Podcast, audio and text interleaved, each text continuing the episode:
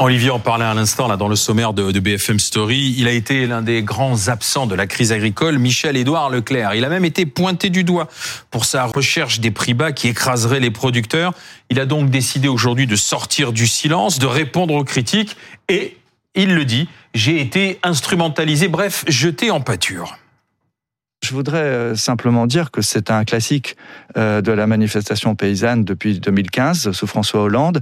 Toute manifestation paysanne se finit sur les parkings des hypermarchés et c'est une manière aussi pour les pouvoirs publics de dériver euh, toutes les tensions sur des espaces sans trop de population et avec des dégâts modérés. Toutes les consignes de manifestation... C'est eux qui les ont dit, aller attaquer les, les, Toutes les, consignes de manifestation que nous, dont nous avons les photocopies dans chaque fédération euh, agricole vise spécifiquement la grande distribution et Leclerc. Et même, il y a un groupe de députés Renaissance et, Modem qui me vise personnellement. Les trois derniers ministres de l'agriculture n'ont eu de cesse que de nous diviser. Autant sous euh, euh, Stéphane Le Foll, sous Bruno Le Maire, ministre de l'Agriculture, quand il y avait un problème, on était tous réunis. Et là, on essayait de résoudre concrètement le problème des vins de l'Aude, le problème du prix du porc, etc. Autant aujourd'hui, nous ne sommes simplement que jetés en pâture. J'ai pas eu un seul, je suis le premier distributeur français, j'ai pas eu un seul mot,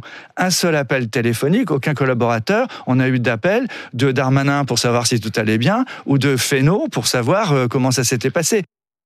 Alors, justement, mais on est avec un député Renaissance. Alors je ne sais pas s'il fait partie de ce groupe qui a visé personnellement euh, Leclerc pendant cette crise. C'est Ludovic Mendes, député Renaissance de la Moselle. Bonsoir Monsieur Mendes. Dites-nous, euh, c'est quoi ce groupe alors qui se serait ligué contre Michel-Édouard Leclerc pour le faire passer finalement comme le grand méchant et le responsable de tous les problèmes des agriculteurs?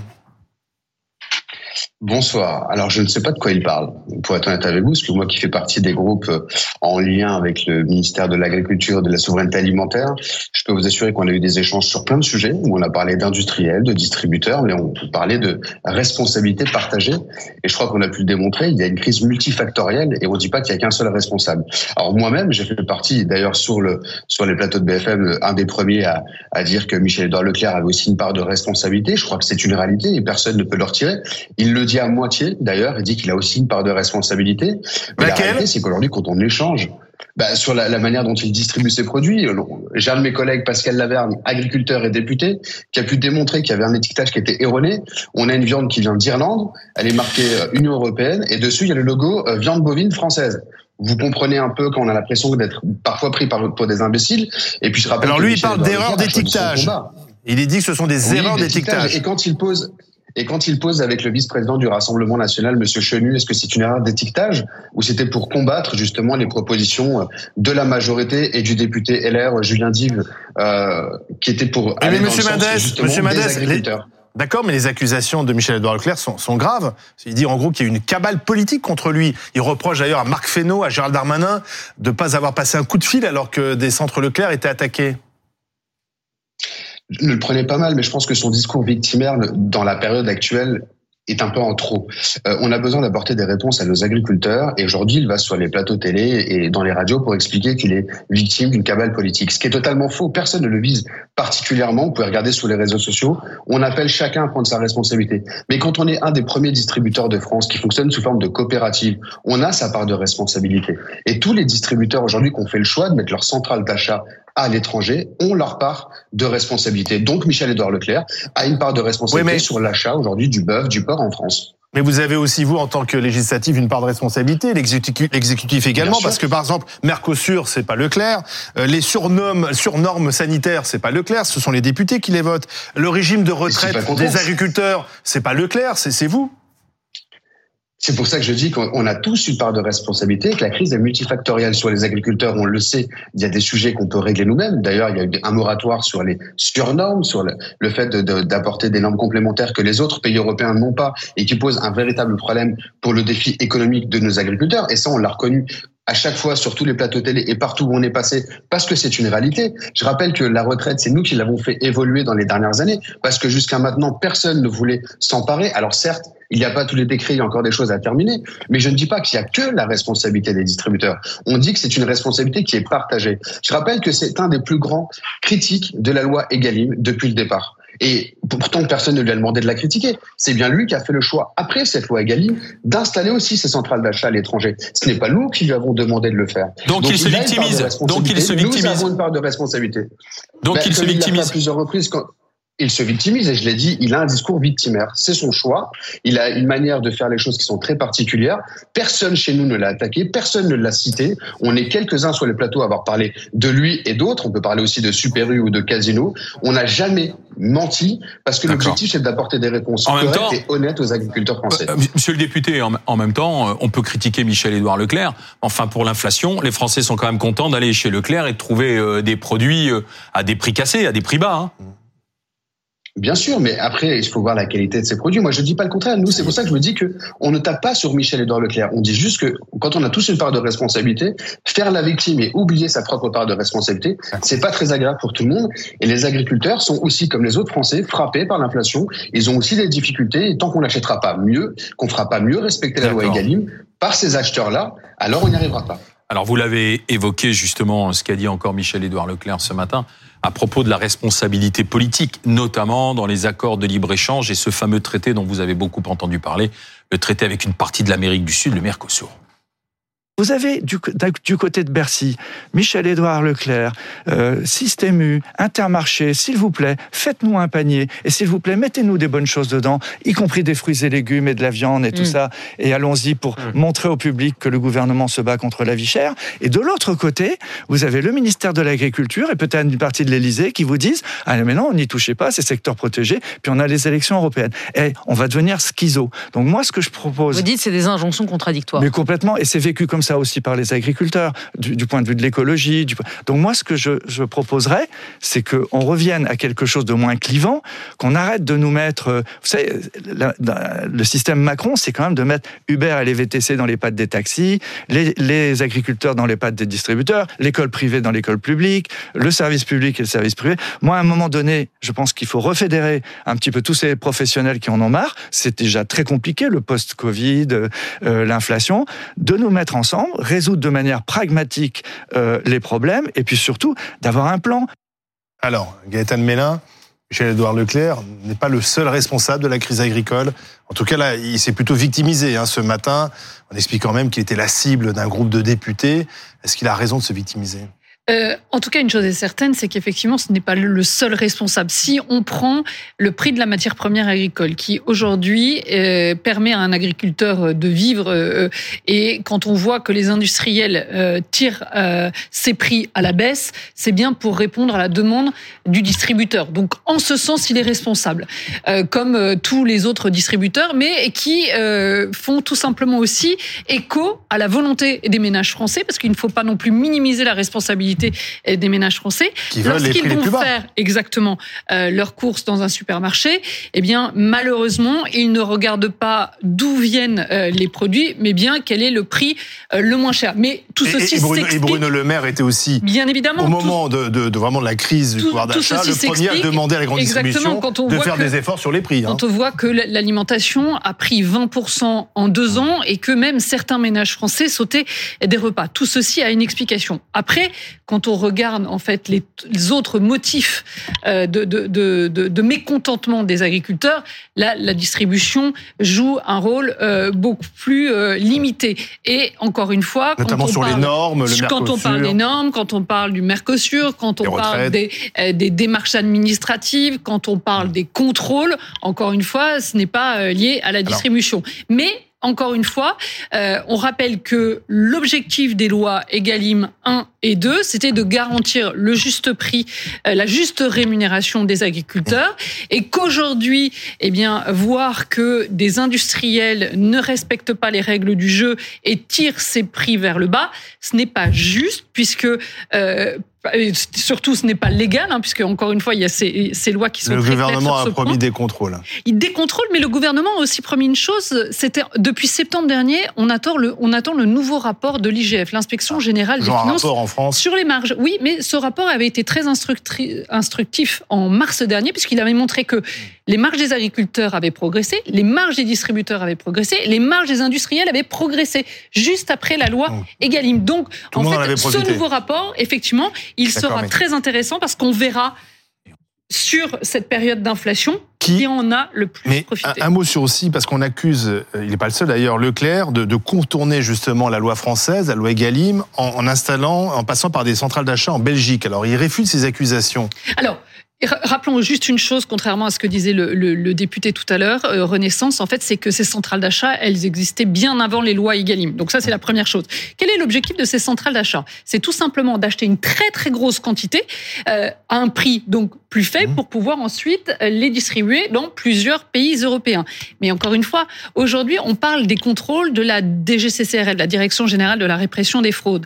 Donc dans les centrales d'achat françaises, quand les distributeurs disent non, non, mais on, on respecte les règles du jeu au niveau européen, il n'y a aucun contrôle sur. Il n'y a pas de loi Egalim européenne. Non, il n'y a pas de loi Egalim européenne. Ça même si français. le député de Crozaille dit que de toute façon, ces centrales d'achat sont soumises aux mêmes règles euh, à partir du moment où les produits sont vendus en France. Donc on pourrait estimer, mais il n'y a pas de contrôle. Et c'est d'ailleurs pour ça que Gabriel Attal, la semaine dernière, parmi les mesures qu'il a annoncées, il, il voudrait qu'on mette en place une DGCCRF, une Direction générale de la répression des fraudes au niveau européen, pour pouvoir justement contrôler ce qui se fait dans ces centrales d'achat européennes. Sauf, qu'est-ce que vous pensez de ce groupe de députés Il faudra quand même euh, tirer l'affaire au clair. Ce groupe de députés qui aurait ciblé délibérément Michel-Édouard Leclerc.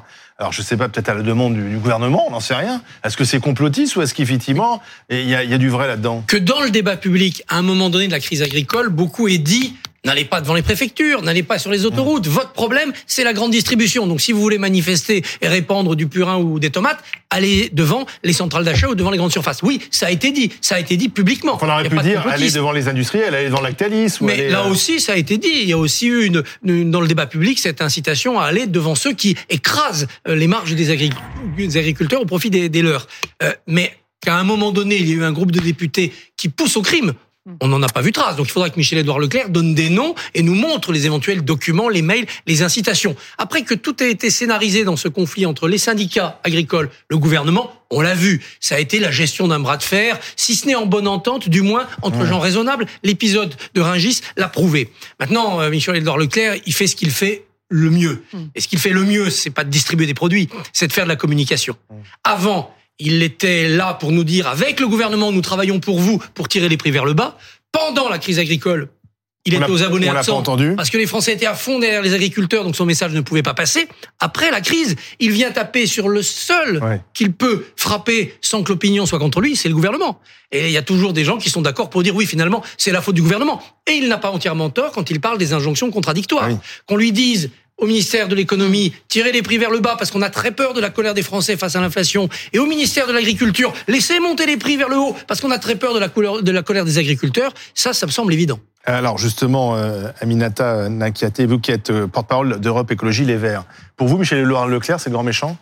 Alors, je vais pas dire que c'est le grand méchant, mais les responsabilités sont effectivement partagées. Mais euh, j'ai du mal à, voilà, il va avoir du mal à faire pleurer dans les chaumières quand euh, la grande distribution fait des marches hyper importantes, quand euh, les agriculteurs se pointent dans les supermarchés et comparent les prix en, à, à, au prix auquel ils leur sont achetés.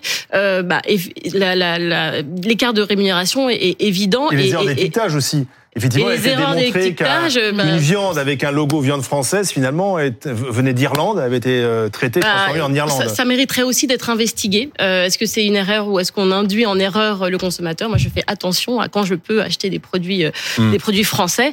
Et euh, voilà, c'est, ça mérite d'être sûr vraiment investigué. de manger français, c'est ça la question. Bah, on, on devrait pouvoir l'être, on devrait pouvoir l'être, et c'est une demande des écologistes d'être sûr de pouvoir manger français, de pouvoir manger Donc vous local. ne voulez pas pleurer sur Michel-Édouard Leclerc Non, je pense qu'il y aura du mal à faire pleurer dans les chaumières. Mais pourquoi? Mais- Parce que parce que c'est une grande fortune, parce que c'est une grande surface. Bah, euh, bah, parce que manifestement, Ouais, parce Leclerc. qu'il n'a manifestement pas les mêmes difficultés de rémunération que Ah. les agriculteurs. Ah ouais, qui- mais là vous lui faites un procès d'intention, vous faites le procès Bah, d'une euh, réussite. euh, Non, bah, en tout cas, c'est une réussite qui se fait en exploitant euh, les agriculteurs qui produisent euh, l'essentiel de ce, que- de ce qui nous motive. n'oubliez pas l'industrie agroalimentaire. L'industrie agroalimentaire, euh, les, responsabilités sont effectivement euh, partagées, mais en tout cas, certains vivent bien. Euh, Les, les, actionnaires de la grande distribution euh, sont plutôt tendance à être milliardaires, tandis que voilà, les, agriculteurs euh, sont nombreux à, à vivre sous le SMIC. Né, élevé et abattu en France. C'est la véritable mm. traçabilité pour la viande. Si vous n'avez pas cette certitude-là, né, élevé et abattu, vous pouvez, euh, sans le, sans le savoir, acheter une viande qui aura été simplement empaquetée dans un pays européen, mais venir d'ailleurs euh, dans le monde, ou bien euh, euh, né ailleurs qu'en France et mm. simplement transformé en mm. France. On va écouter justement Michel-Édouard Leclerc évoquer ce problème d'étiquetage de, de la viande. Voilà comment il, il défend, il explique qu'il y a des erreurs d'étiquetage, qu'on trouve individuellement des produits importés. Moi, je ne dis pas le contraire, on n'est pas un pays fermé. J'insiste là-dessus. si on fait des bêtises, on les corrigera. Et il y aura de plus en plus de contrôles. De, de sanctions hein, contre les distributeurs, les industriels. Elles tomberont, elles iront vite, elles iront jusqu'à 2% du chiffre d'affaires. Les contrôles aussi vont être plus fréquents. Vous ne craignez rien, vous n'avez rien à vous reprocher, Michel-Édouard Leclerc Nous savons que nous allons avoir des sanctions. C'est tous les ans pareil. Tous les... mais, mais je vous assure, c'est une caricature. On pourrait faire un film à la Tati. Dès que les accords commerciaux sont finis à minuit un soir, le lendemain, l'administration vient pomper dans les ordinateurs. Autrefois, elle faisait des perquisitions. Maintenant, c'est quand même un peu plus élégant. Et donc, elle pompe tous les accords commerciaux. Et donc, ils, vont faire euh, leur marché dans ces accords commerciaux. Et probablement, nous aurons des assignations, c'est-à-dire soit des injonctions de faire autrement, soit des assignations conduisant à des procès. Voilà, donc l'administration vient faire ses vérifications, et puis il y a les vérifications dans les supermarchés aussi, les grandes surfaces. On va justement parler de ces contrôles annoncé après la colère des agriculteurs avec Karine de Ménonville. Euh, bonsoir Karine. Alors, quelles seront les mesures mises en place pour vérifier que tout est bien étiqueté, tout est bien conforme Alors, alors là, on va reprendre le point de départ qui est de faire respecter ces lois EGalim. On va en rappeler le principe payer le juste prix aux producteurs pour leur permettre de vivre dignement de leur travail. Alors ça, c'est du langage politique. En clair, si l'agriculteur annonce par exemple facture à l'appui, un prix de production à 10 euros le kilo pour sa viande, eh bien le distributeur doit s'y plier sans négociation. Il ne peut pas l'acheter en dessous du prix de production. Pour faire enfin respecter cette loi, Bercy a annoncé euh, qu'il allait lancer des contrôles dans toutes les chaînes de supermarchés, c'est-à-dire 500 contrats qui devraient être épluchés. Pour chaque contrat, plus de 1000 pages, 150 agents de la répression des fraudes mobilisés, une sanction pouvant aller jusqu'à 2% du chiffre d'affaires en cas de non-respect de la loi. Mais ce qui est plus intéressant, c'est que Bruno Le Maire dit vouloir regarder du côté des centrales d'achat situées en Europe. Il y a trois groupes français qui ont, qui ont recours. Carrefour en Espagne avec Eureka, Système aux Pays-Bas avec Everest et Leclerc en Belgique avec Eurelec. En fait, ces enseignes françaises s'allient avec d'autres grands groupes européens de la distribution pour négocier ensemble en ayant plus de force de frappe avec des grossistes. Mais dans ce cadre, c'est le droit du lieu de négociation qui s'applique même si ça porte sur des produits français. Des centrales d'achat européennes, clairement dans le collimateur du monde politique, ces plateformes délocalisées permettent de s'affranchir des lois EGalim et d'imposer des contraintes parfois abusives au regard du droit français. C'est ce qu'a déclaré la sénatrice Anne-Catherine Loisy. Il faut rappeler que des sanctions sont déjà tombées dans le passé, notamment pour Eurelec, alias Leclerc, la centrale d'achat basée à Bruxelles, 6,34 millions d'euros pour non-respect de la réglementation française. Merci Karine, euh, Karine de Ménonville. Sénatrice, mais sénatrice. Elle peut être triste, mais c'est une sénatrice. Bien sûr. Euh, nous sommes avec Véronique euh, Marchesso, qui est secrétaire générale de la Confédération paysanne. Bonsoir. Vous avez entendu la défense de, de, Michel-Édouard Leclerc. Comment, comment avez-vous réagi alors en disant, écoutez, je sers de bouc émissaire dans cette histoire? Bon, nous, on avait décidé de s'attaquer à tous les prédateurs de la valeur, et parmi les prédateurs de la valeur, de la valeur de notre travail, il y a euh, notamment les grandes surfaces. Mais effectivement, aux côtés de l'industrie agroalimentaire euh, qui, euh, pareil, en fait, compresse nos prix agricoles. Donc, ils font partie de tout le système qui, en fait, ne respecte pas notre travail et essaye de payer le moins cher possible les produits qu'on a à vendre. Et quitte à ce que nous, on vive pas de notre travail, ça n'a pas l'air de les déranger du tout. Bien sûr, mais c'est aussi pour les offrir aux consommateurs. Quand je dis les offrir, c'est-à-dire pour les donner aux consommateurs au prix le plus intéressant vu la crise du pouvoir d'achat en ce moment, Madame Marchesso. Oui, après, euh, les... je crois que ces derniers temps, euh, que ce soit les industries agroalimentaires ou que ce soit la grande distribution, ils ont fait des marges qui étaient relativement intéressantes et je ne crois pas qu'ils aient beaucoup souffert, eux, de l'inflation. Par contre, au deux bouts de la chaîne, que ce soit au, euh, au niveau de la production ou les consommateurs, euh, nous, on a bien senti l'inflation passer et on ne peut pas dire que, cette, que ça a été un dollar. – dollar. Est-ce que Leclerc est pour vous un profiteur de crise? – euh, Écoutez, d'une façon générale, euh, Leclerc, euh, comme les autres, euh, comme les autres supermarchés, euh, en fait, euh, compresse les prix pour faire le plus de bénéfices possible. ils, ils mettent en avant que c'est pour que c'est pour offrir offrir aux consommateurs ou aux consommatrices des produits moins chers possibles. Mais enfin, on va quand même pas, on va, on va pas se leurrer. C'est quand même pour faire d'abord du bénéfice. Oui, mais euh, ce, ce week-end, on, on, a constaté un peu plus de monde sur les marchés, euh, la vente directe également. Euh, certains agriculteurs l'ont constaté en disant qu'il y a peut-être une prise de conscience. Alors post-révolte agricole, euh, est-ce que vous l'avez constaté? Est-ce que vous avez des retours dans ce domaine? Et est-ce que vous pensez que ça va durer, que les Français vont enfin comprendre qu'il faut plutôt acheter français, acheter de saison et peut-être essayer d'éviter les intermédiaires, d'acheter directement producteurs? Bah, Peut-être. Hein. Moi, je n'ai pas eu tellement de retours dans ce sens-là, si ce n'est qu'il y a un gros mouvement de sympathie euh, de, de, de, beaucoup, beaucoup de monde à l'égard du mouvement agricole, parce qu'en fait, de, tout le monde trouve ça insupportable qu'on travaille, qu'on travaille beaucoup et qu'on puisse pas vivre de notre travail, alors que du coup, tout, tout le long de la filière alimentaire, il y a des gens qui vivent très très bien. Il y a des multinationales, il y a des industries agroalimentaires, il y a la, il y a la grande distribution qui vit très très bien.